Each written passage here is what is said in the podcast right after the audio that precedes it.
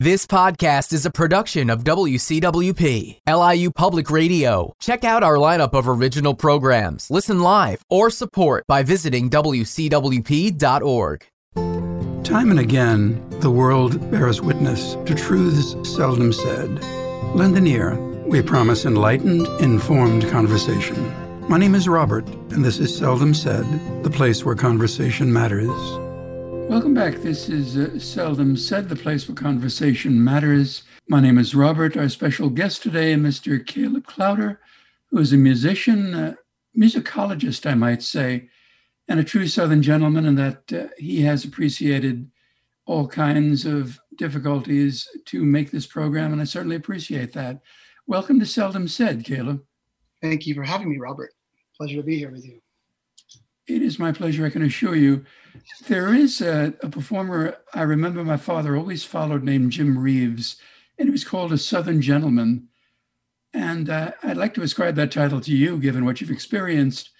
Uh, this idea of a gentility to the arts, it does not seem characteristic of a lot of venues I've seen is it something characteristic just of the culture of the part of the country you're in?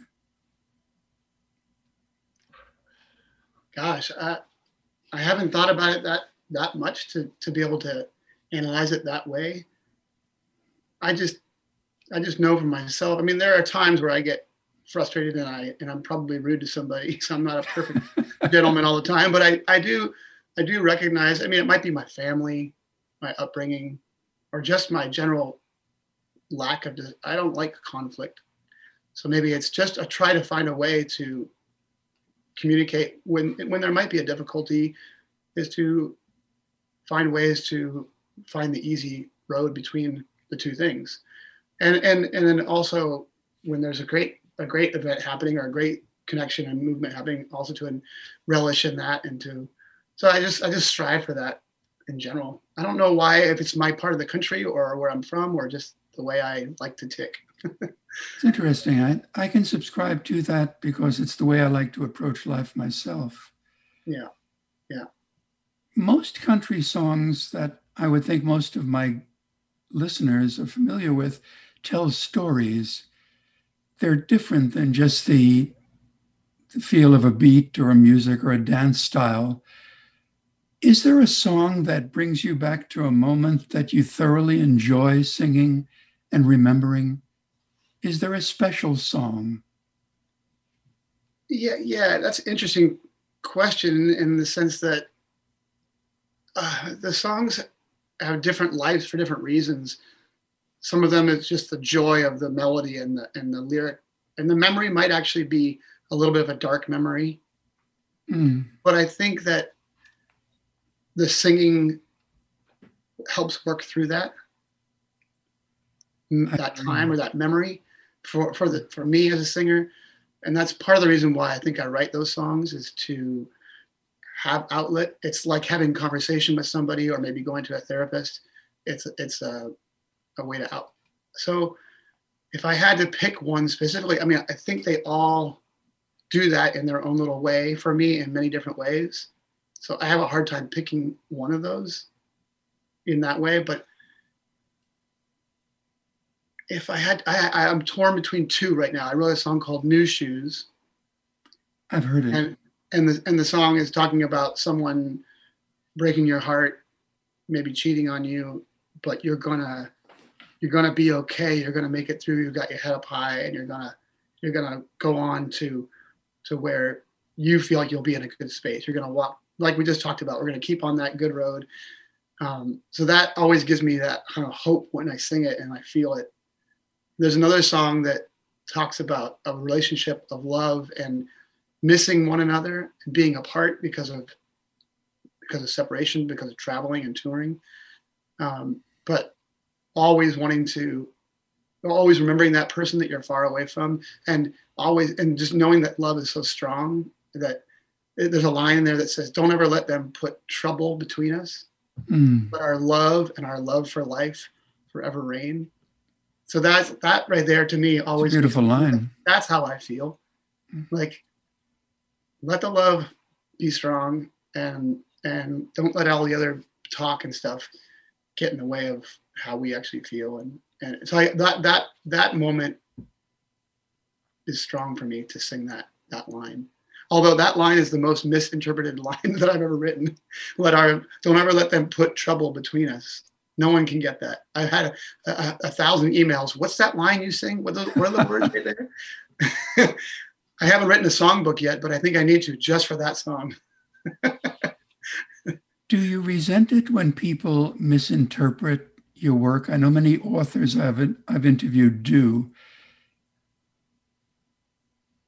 I haven't re- I haven't run into that yet. I haven't had that experience. Okay. Yeah. Do you mean do you mean in the way they play it or the way they hear the lyrics? The way they analyze it. I know Paul McCartney has said I've been analyzed to death and I'm tired of it. You know, I guess I don't feel like I've been analyzed too much yet. I haven't had the feedback for it. I don't know. I couldn't answer. I'm too young. Interesting. I so envy the young, as you can see on your screen.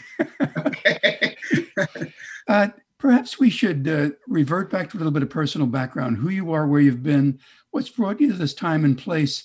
So even those in the listening audience who have not heard your work can understand who you are. Give us a précis of your life to this point. Okay, I born in New, uh, born in Philadelphia to parents from New Jersey.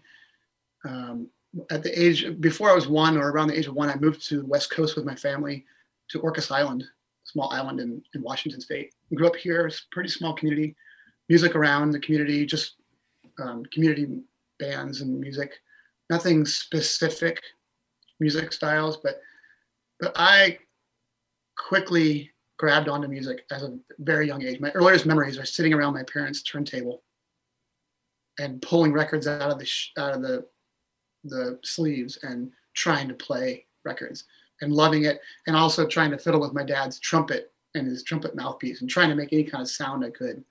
That's my earliest kind of crawling memory. Um, I grew up on Orcas Island. And I went, a, went away to school in high school for a little bit and was sort of opened up to a lot of things in the world that I didn't know about. I wasn't really allowed to watch TV as a young child or wasn't uh, um, introduced to much of the popular culture, I think intentionally by my parents. So when I went away to school, I you know I had roommates and and uh, friends that were from different places and faraway places that brought me all kinds of new information that I wasn't aware of. Some of it musical, some of it just pop culture things. Went to college in Oregon, and while I was in college in Oregon, I started taking music more seriously and studying a little bit of music. Um, that's where I learned to play the fiddle and the mandolin. I'd already been playing guitar since I was 15, or um, so I've been living most of my life on the West Coast, mostly in, in Oregon. Last almost 30 years in Oregon. No, last 28 years in Oregon, in Portland. But I consider myself from Washington uh, originally. That's where I that's where I am now, and that's where I grew up. And uh, that's a pretty quick little synopsis. I played in lots of bands since I was. Uh, I mean, I, my best friend and I started a band when we were uh, 14 years old, and we were playing in the living room to our parents. And then that same friend and I continued through high school, writing songs together, performing at the local library fair and the island fair. And uh, in college, we stayed together and we started a band during college years. That band was called Calobo we wrote all original songs, and then all uh, later on, I all original in Calobo. That's impressive. With a few exceptions, we might have had three or four uh, songs we started to cover later on, um, and then and then I, I as I started playing the fiddle and mandolin, I got I got more and more into traditional music and bluegrass and old time music and country music. I shall be honest with you, Caleb. I remember growing up in the company of an old Italian gentleman who was so proud of his Caruso records. But on Saturday, he would dial WWVA Wheeling, West Virginia Jamboree and listen. What is the pull of roots music? That's the age age old question, right? I think it's I think there's a well, I think there's a couple things. To me, there's such a simplicity to it, and such a kind of a low common denominator and a, as far as the sound and the and, the, and there's a danceability to it.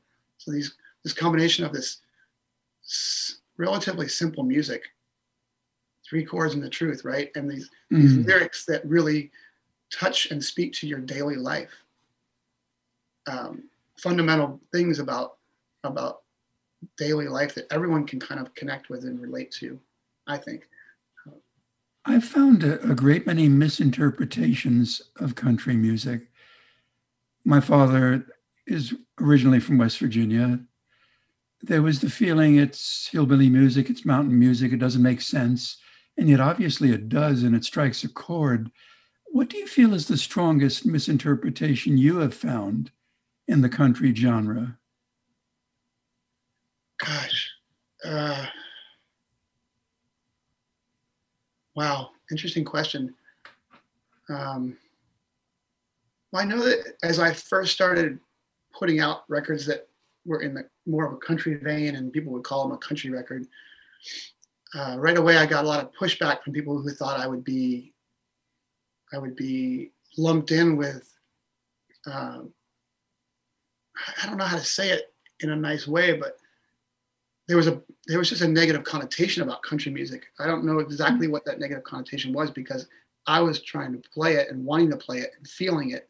So to me, it had a positive connotation. I think that it was it's just like trashy, trashy white music, Mm. you know, and doesn't have any real soul to it. Country music. Yeah. I don't. But I think that's what kind of happened along the way as pop music and the music industry took it and turned it into the most kind of like catchy poppy thing that could put on the radio. At the heart of country music, that's not really what it is, right? Um, it, it's also getting associated with just like uh, a, a certain set part of the, just a white culture, you know, in yes. general. And I don't think that's correct either because it's not where it comes from. B.B. King once said that country is white soul. Do you subscribe to that feeling? Yeah, I don't think it has to be delegated just to white, but I think it is. It is maybe. It is definitely a soul music. I mean, if soul is going to be black music, and then sure, country can be white soul. I would say that, but uh, Interesting. I don't like to just necessarily say it's, it's for white people or made by white people. Um, I love the connections and the crossovers that happen with Cajun music and country Yes. and the similarities there and the similarities between traditional Cajun music and traditional American fiddle music. Well, not American, but because Cajuns are Americans, but Appalachian fiddle music Hmm. and other fiddle musics from around the United States. They're very similar Indeed. break them down. And so those those connections, and if you look at Cajun music and Creole music, there's so much that's that's cross pollinated there with every, with each other and everybody. So it's it is a soul music for sure. Absolutely. At the end of that same interview, B.B. King was asked, Who do you listen to growing up? He said, Jimmie Rodgers. And that struck me at emphasizing exactly what you've just underlined that it's everyone's music. yeah, yeah.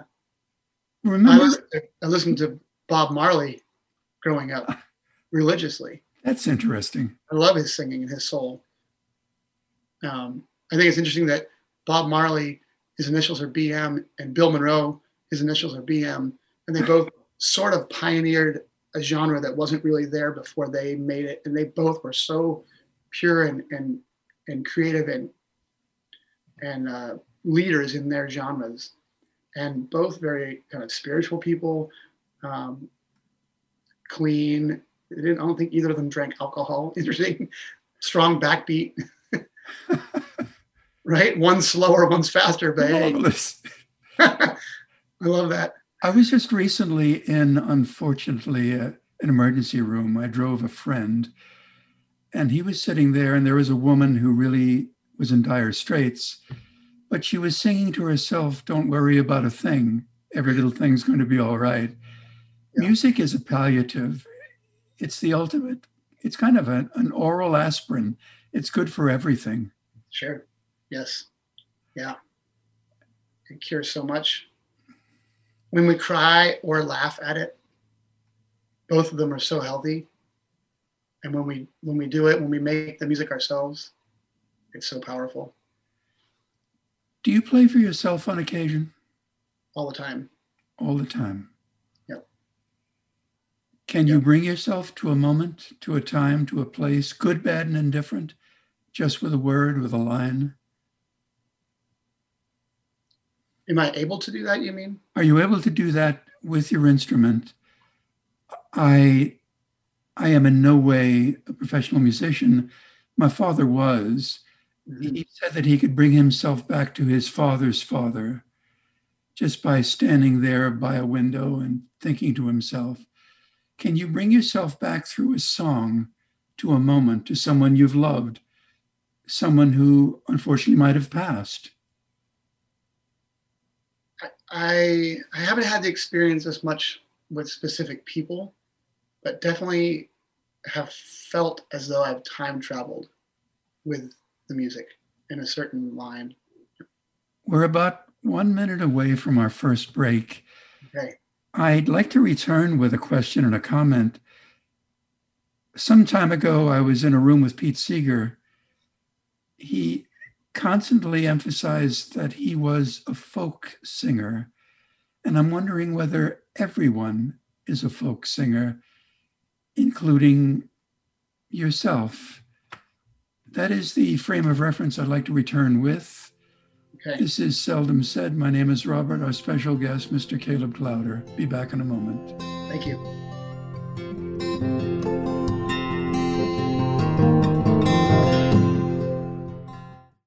This is Seldom Said with Robert Amato. Program is Seldom Said. My name is Robert. This is the place where conversation matters. Special guest, Mr. Caleb Klauder, musician extraordinaire and a perfect guest for this hour. Caleb, that question I just put to you before the break do you consider yourself a folk musician? And if you would be so kind to put yourself on screen, I think I'm on screen here. there we are. Um, Robert, yes, I do consider myself a folk musician. I have often struggled with that question or that title, as though uh, because I'm also a songwriter. I wonder if sometimes being a songwriter takes me out of that. But I don't. I, I- I don't know exactly the definition of a folk singer, but I do love singing songs that are carried by tradition, and we don't necessarily know exactly where they come from and singing songs of commonality that have maybe morphed and changed over the over the years. As as as like the game telephone you know someone says something and someone else repeats it to someone else and repeats it to someone else it changes over years. Those are true folk songs to me. I sing plenty of those. Indeed. yeah. Woody Guthrie was once asked what you needed to be a singer, and he said three chords and a lyric. And yet, when I've listened to uh, your groups and performers like yourself, you're gifted presenters of a genre. Do you feel that talent can be taught? If this is everyone's music, do you feel you can take a student, and I know you do have students, and bring out of them a talent that they may or may not realize they've had? Is it in everybody? They've said that everyone has a book in their life. Does everyone have a song? You know, I actually do believe that is true. I think that so many people struggle with their self confidence and connecting deeply with themselves, whether it's something that happened in their past or someone told them somewhere down the line that they couldn't do that or they aren't good at that, specifically maybe music or singing. But I do believe that we all can tap into that source. I think the voice is something that we can work on and train and the more you use your voice like any muscle in your arms or your legs the stronger it gets. The little bit of a little bit of training could help you learn the notes specifically. And then tapping into your feelings and your soul allows you to be true and honest in your presentation of those notes right? Indeed. some people find that to be much easier. Some people find that to be more challenging but i do believe everyone can do it Hmm. Thomas Jefferson was tone deaf, according to his biographers, but he loved the violin. how do you approach a student who initially just makes you want to open the door? wow. that's a that's a challenging one. I focus first on just simplicity and really dialing in and listening to simply I think it's so easy to be distracted by a million things and not actually listen. How many times have you had a conversation with someone where you say something and they just don't answer you? They mm. they they talk about something completely different. So it's about really, really, really listening and, and intentional listening. And if we have to start simple with two notes, I'm fine with that. I can go as slow as the student needs to go or wants to go, or I can go as quick as they want to go. So, Do you believe in genius? Gosh, you have amazing questions. I believe in genius. I think I do. I think I do. I think there's people that I, I guess I don't again the definition of that word is so could be so interesting, but right to to be able to just play something out of the blue or, or or write something out of the blue or say things that are so profound out of the blue that's pretty genius to me when you are writing is inspiration then part and parcel of your creative process does it just come or do you have to squeeze it out uh, lately i've had to try and squeeze it out so i i go back on that question often with myself. I've had so many experiences where I'm being creative and it's just flowing. It's just flowing and I'm allowing it to be open. The tap is open. I've had so many experiences where I'm trying to be creative and it's not flowing.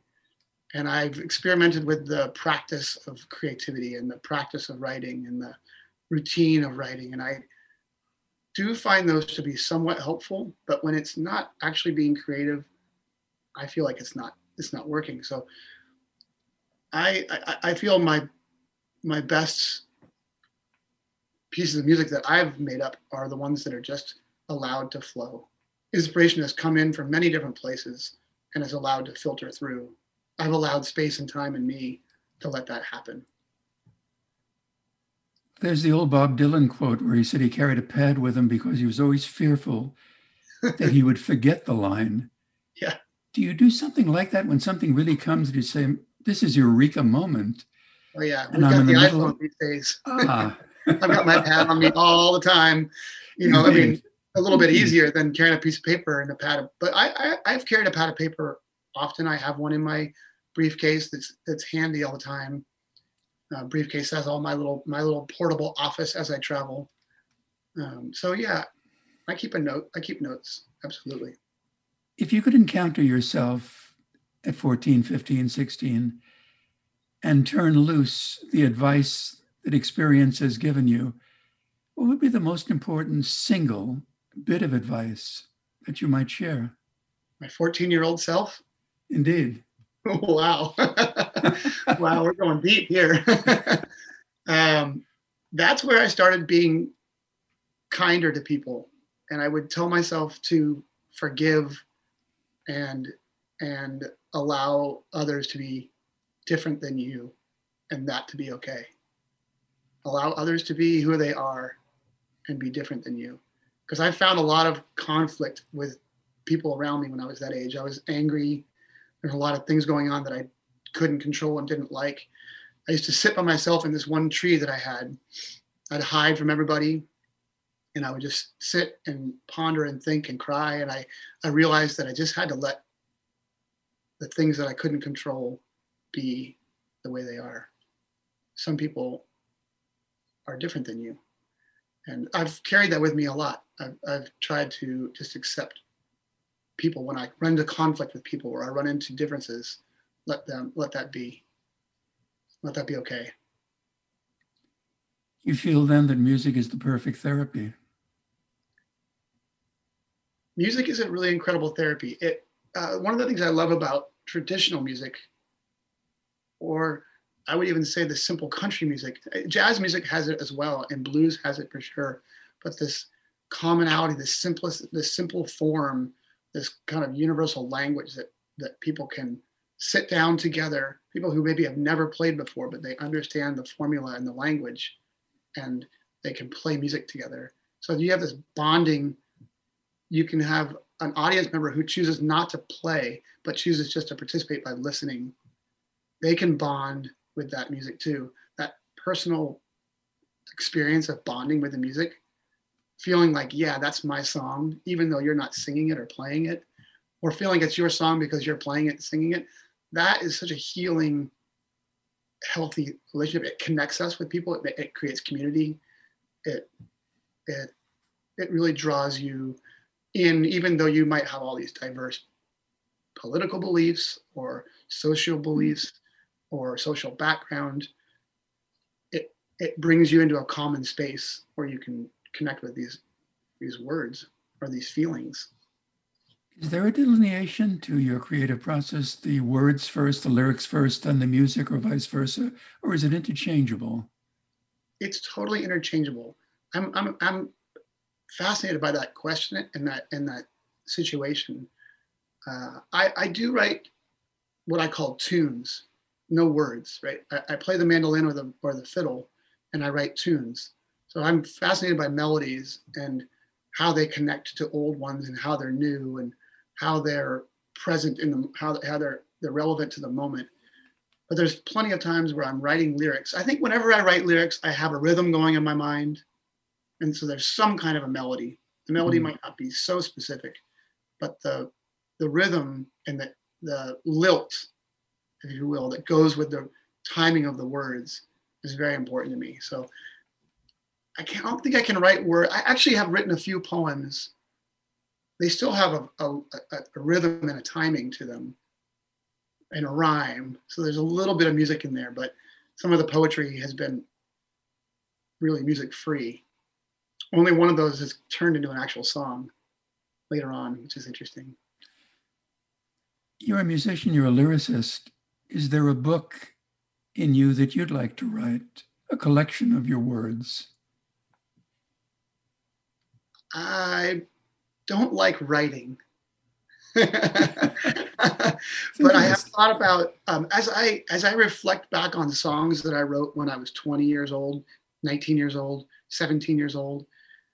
I, I, you know, as, as a songwriter and as an as an as a human, you you move through life and you change and you morph and you become um, maybe you become wiser, maybe not, maybe you become less wise, but you leave sometimes you leave behind these things that were part of your youth, right? It's it's kind of a I think a common occurrence, and, and with these songs that I've written or songwriters have written, you're leaving this pretty obvious trail behind you. And, and I, there's been times where people have asked me to go back and sing this song that I wrote when I was 20. Mm. And I, mm. my first instinct is, no, no, no, no, I don't want to write that. I don't want to sing that anymore. That's, that's then, I'm now. But as I maybe open up and be flexible and go back and sing that song again, just out of curiosity, I realize how much I connect with the words. The music may be totally different the vibe that was put out or the, the energy of it all or the presentation but the lyrics still matter to me. So there's there is something there. There is some kind of a theme there that i haven't quite figured out that's flowing through all of my stuff. And i haven't i haven't gotten it into a cohesive book if you will. It's like don't know. Have you ever kept a diary? Or are your no. songs your diary? No my songs are my diary and they're in my mind. And I, I thought about that a lot. A lot of my friends keep diaries, and I tell myself I should keep a diary because it seems like something that people do. But I realize how much of that stuff is in my mind. And of course, my mind could go and I could lose all that. But um, I do, I do catalog all that stuff in there. I, no, I do not keep a diary. I do feel like I, I miss some little details as you're traveling and touring as a musician, so many things come at you and come and go and go by. And you don't even know what you did last week or a month ago. You know, certain things stand out, but these little small things along the way tuck away. But there's some beautiful little moments that I would like to be able to tap into and remember. So maybe I should keep a journal. I must buy a copy. Okay. On my my published journal. uh, the band that I've recently listened to, I like to research my guests, and it's you've been frankly easy to do because I still thoroughly enjoy the music. Thank the you. Foghorn String Band, your harmonies sound incredibly natural. Each one seems to be a gifted musician. How did you meet and how did you go about melding it so that it sounds so smooth and practiced? That's a really interesting question. It's a it's a sort of a long story. I'll try to keep it a little bit um, concise, but um, S- Sammy Stephen Sammy Lind is the fiddle player. He and I met in Portland, Oregon, through a community of, of music of old time music. There's a there was there was and is a strong little community of of people that play old time music in Portland. Um, elders of ours and now people that are younger than us. We were pretty young then. We were 24, 25, 23.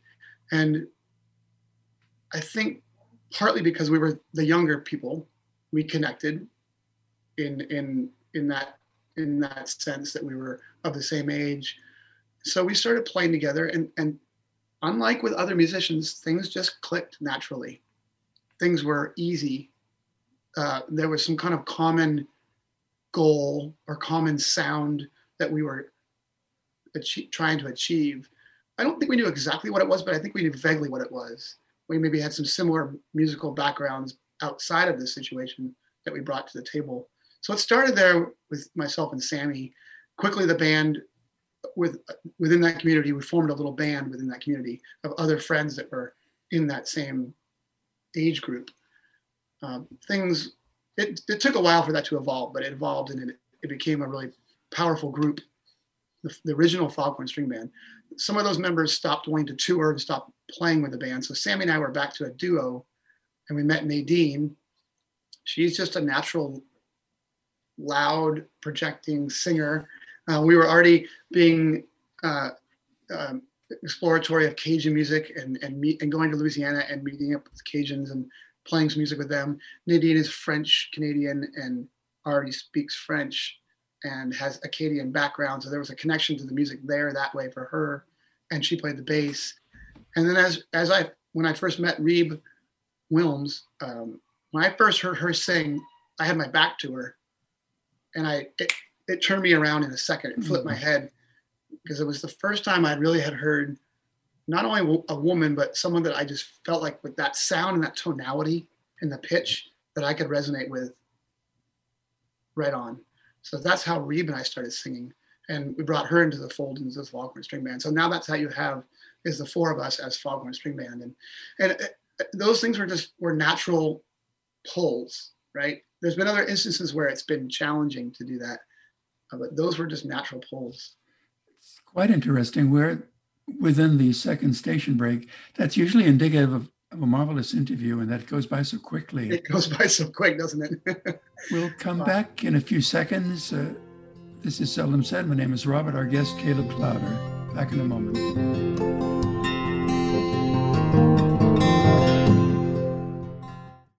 This is Seldom Said with Robert Amato. Welcome back. This is Seldom Said, the place where conversation matters. Special guest, Mr. Caleb Klauder. Uh, Caleb, uh, perhaps we can start this last segment. Unfortunately, it's the last segment with uh, this idea of a band finding its sound. Mm. It would seem with folk music, the sound has been out there for so long, and yet Foghorn does have its own sound. Mm-hmm. How did you pursue it and how did you find it? Oh, pursuing it. Well, for me, it started with the desire for acoustic music as opposed to plugged in electric music. Even an acoustic guitar can have a pickup and be plugged in as a sound. I was I was first of all fascinated with the just acoustics of the instruments and the the sound that they can make. As most songwriters and, and musicians learning, you're playing an acoustic instrument when you're starting out in general. So I was just fascinated by that and wanting to point myself in that direction more than I had in the past. So I was seeking out other people who were interested in that. And then as as Foghorn came together and formed, we were friends in a community. We knew each other, but we all formed a, a little picking festival where we all sit around for a week, camp out, cook food, and play music all day long, all night long. Mm-hmm. And a few of us had what we call a session where we just bonded together, banded together, and had a little session. And it just clicked. It was one of those things that surprised us all. Not too much because we already had seen each other and knew each other and, and admired each other's musicianship, which is why we bonded together for a second to play. And that sound, but it, it, it right away it had something a little bit different, a little bit, maybe everyone was just a little bit more focused and a little bit more willing to let it go. I mean, what I mean by let it go is like shake it off your inhibitions and just play it 100%. And when that happens, when everybody plays it 100%, what you get is magic. Indeed. Um, and you really, you really lose yourself. You lose your ego. You, the music takes over, and you play the music, and the music plays you, and that's what happened. It's a marvelous way to put I it. Believe, I believe that's what happened. And and then and then we we intentionally, you know, we had a couple things in our group that that were a little bit abnormal of the traditional old time music sound. For example, we had a mandolin, and I had an F5 mandolin, a, more of a bluegrass mandolin that wasn't really used by many people, if at all. The, and and our banjo player was willing to switch from a clawhammer banjo style, an old time banjo style, to a three finger picked banjo style, which typically was thought of as a bluegrass sound and not an old time sound. So we were willing to push those things into the music, these bluegrass sounds, but yet still just play old time music and sing the old songs. So we were kind of finding ourselves right between bluegrass and old time music in a new little little valley, you know. you mentioned mandolin, and I do want to pursue it, but I am rather curious. Those magic moments, is there a fear attached to that? Other performers have told me to some degree there is. Reaching a hiatus, something so special, it's just a great night, and knowing you have to play the next night. How do you find it again? Oh, yeah the performance the performance takes it to a different level right because uh, what i just described to you was not a performance this was just a session so we're just mm. circled up all facing in all backs out playing to each other playing the music when you put it onto a stage and you perform it to people i think that your ego gets in in there a lot more because you're performing to somebody you've got to be mm-hmm. presentable you're looking for a response from them appreciation or approval, right? Yeah. There's so many more factors that get involved to have that magic moment. When we played as a session, playing just to the music, you put the music right in the middle of it, knees in, and you play for that. That is a powerful, incredible moment that I've. I think that's easier to get to. Um, I have those moments on stage where those just like blissful moments and it is a fear. They're they're every 30 to 40 shows, and you have no idea why it did, why it happened, or why it didn't happen. You know, I did the same thing I did last night. What happened? you know. It's continuing that, uh, how do you find it to be fresh? Uh, Hank Williams sang "Cheating Heart." He sang it so many times he had a difficult time. He said, making it new rather than just reciting it. How do you keep the freshness? I I I choose to break rules and um, challenge the standard. Uh, I have a hard time with my band. I also, you know, front and lead a band, the Caleb Klauder Country Band, and I have, I have a little bit of a challenge within that band because of that exact same reason. I don't want to make a set list. I don't want it to be the same thing every night. I don't want this song to be our first song and this song to be our second song because it worked out great last night. Not going to work out tonight. I, I want to read the audience. Who is out here tonight? What's the energy in the room? How are they connecting? How am I feeling? And so that's the first thing I like to do. Second thing is I might just start singing the song tonight instead of doing that little kickoff thing we always do. Hmm. Hmm. I might play it a little bit faster, and that's okay. That's how I feel it right now. I might play it a little bit slower because I'm just in a real mellow mood. Whereas someone else in the band says, "Well, you're, you're dragging it." Well, that's not how I feel. I'm I'm giving it to you straight. The mandolin, when I listen to it, it is distinctive. I've also found it to be the most difficult instrument I have ever attempted. It required strain and strength. My father played it. Mm-hmm. It was both Appalachian and European Italian. What drew you to the mandolin? Oh, wow. Um, I had never really heard it before I first saw it.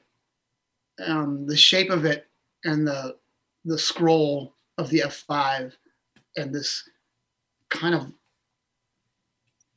um, baroque looking, or I don't know, this this this Florentine look of the mandolin just drew me in instantly. What is this little thing? it's got strings like a guitar that I already know how to play guitar, but I, I, see there's a pick with it. But and I, I, had heard of mandolins, but I had heard of the oval, round back mandolin. That's the, uh, the, the old style mandolin. So this Florentine, this brown, this this beautiful instrument, and then I got to hold one before I knew how to play it, and I just felt magic in it. Um, part of that magic might have been the story that came with it and that's a long story about the piece of wood and the story of the builder. It turns out years later, I end up having a mandolin built by the same person who built that first mandolin that I touched. And that's oh. what I own now and what I've been playing for 20 some odd years solely, only that one mandolin. And I, I started along that way, I started trying to play the violin, the fiddle, actually. I really wanted to play the fiddle. My stepmother had played the fiddle. I, I love the idea of playing fiddle, but I found the mandolin to be a tad bit easier because it's tuned the same way as the fiddle, but it's plucked like a guitar, and I already know how to play guitar. Mm-hmm. So I I leaned lean towards the mandolin. Interesting. Yeah. I notice that I don't know how it is in your part of the country, but here the first things that are cut in school budgets are the arts. Yeah. And the first thing of the arts is music. Yes. And you'll go from uh, having a marvelous chorus and a folk song group, and even a clogging session, and suddenly you have nothing. Have you done any work curriculum wise or reaching out to districts in your area or trying to start a nationwide movement where people realize the arts are so important to our way of life? Um, I haven't done that specifically. No, I've I have I have been part of school programs, one-off school programs where we were teaching kids music and going in and participating. Uh, maybe a specific teacher has a request for you to come in. It wouldn't be a music or an arts related teacher necessarily. It might just be someone who's interested in the music and the, the cultural background. So no, I haven't done that. Uh, I am interested in that. I do enjoy teaching. I love the, when the kids dance to the music or when the kids are interested in the music. I remember my experience first getting to the opportunity to play music. A teacher came into my school when I was in fifth grade, just came in and played hand clapping rhythm games with the class. I loved it instantly. And the teacher asked who would like to come and be in the middle school band next year. You know, and I was the first person to raise my hand, mm-hmm. whatever that meant. I want to be in that. So that feeling is really important to me. I remember that, and I I would like to be part of that. I haven't yet found the time to create that. But I would I would enjoy being a part of that if I could be involved in that. They say that musicians and artists are gifted and they're born with the skill. They've also used that phrase to describe true educators. How would you approach teaching a class? It depends on who I'm teaching to, right? I have had experiences teaching mandolin classes at camps, at music camps, in the summertime. There's plenty of music camps that are organized all over the country and in Canada and in Europe. Those often are multi-age and multi-level of experience on the instrument. Those are really challenging to pinpoint and and teach something that's good for everybody in that class. So I would I would first approach it as maybe breaking it down into age groups and levels because younger children have a much different attention span than an older person, right? So I would, I would, um, I would first just try to bring in rhythm, rhythm and and for the younger people, try and bring in rhythm and movement to it. And if they are attracted to that and they want to, if I was teaching a, just a music class, I might start adding singing to that so that there's melody. Try and get everyone using their body. And then if it becomes specific instruments, that's great. But you know, instruments are harder to do than than singing and using your body and clapping your hands, right? Stomping your feet. That's a great way to get rhythm and timing. Indeed. And the feeling. Do you feel that certain educative programs don't give credence to innocence? They'll teach an instrument. This is the way one does it. They'll teach a song. This is how you should play it. Is there an innocence that is required to be a creative musician? Gosh, I love that question so much. You've got amazing questions. You really do. Um, I some I, I would say maybe yes. I, I sometimes am sad that I feel like maybe I've lost some of my innocence. And that in my innocence and in my youth, I was more unabashedly creative and more unself less self-conscious, right? And I was more able willing to just go wherever my creativity took me. Now I have parameters and rules to myself. I, I give myself boundaries that I put on myself. So I think those are really dangerous for young people. I think that one of the things that's helpful for young musicians or young people or beginning musicians is to bring things simplify, maybe give them a few less options so that the results are more uh, successful. Like, for example, I'll take it to painting. If you give a child blue, red, and yellow, and give them paint and a paintbrush, they're going to make brown and black right away. But if you give a child blue and yellow only, no red, they're going to see green and mixtures of blues and yellows. And then you take away the yellow and you give them just blue and red. You're going to give them this beautiful colors of purple and, and different colors of greens and, and blues, right? The same thing with red and yellow. You'll give them these oranges. Those those are, and then teach them how to put all three together. Mm-hmm. So rather than just giving them all three at first and just having brown happen, which is an okay color, but it's not as dynamic. It, it sort of always defaults to that if you're not careful. So I think that that's an interesting way to think about music. Is the hook in a song quite similar to that core color you've just described, starting with a chorus with a line you can go back to and then weaving the story about it? I'm not totally sure I understand the question. Is it like that core color, like the brown, you mean?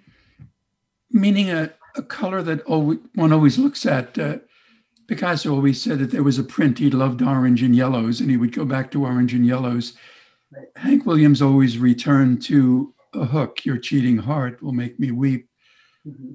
Do you start with the hook and then build a song around it? And is the hook a necessity? I think the hook I don't think the hook is a necessity, but I think that we we um, the hook is very um, how do I put it? The hook is obviously catchy. That's why it's called the hook, and it it's something that we can all sing along to.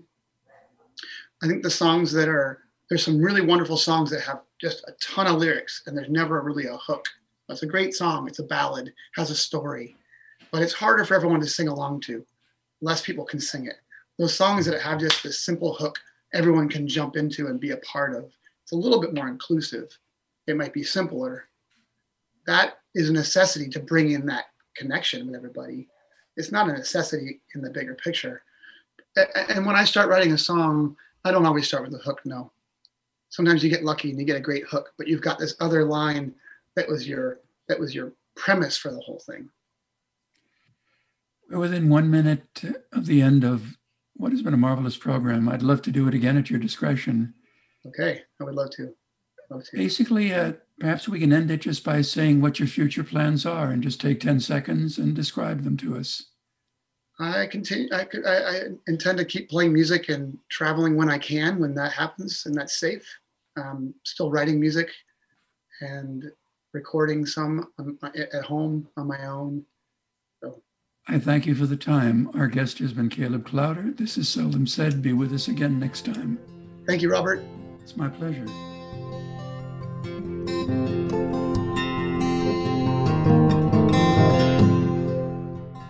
Like what you hear? Here's how you can let us know. Give us a call at 516 299 2626 or email us at info at wcwp.org. Like us at facebook.com slash mywcwp and leave a comment or tweet us at mywcwp. We welcome all kinds of feedback. To directly support the podcast you just enjoyed, leave a review on Apple Podcasts. And if you'd like to give back, visit wcwp.org and click the support tab. Thanks for listening from your friends at WCWP.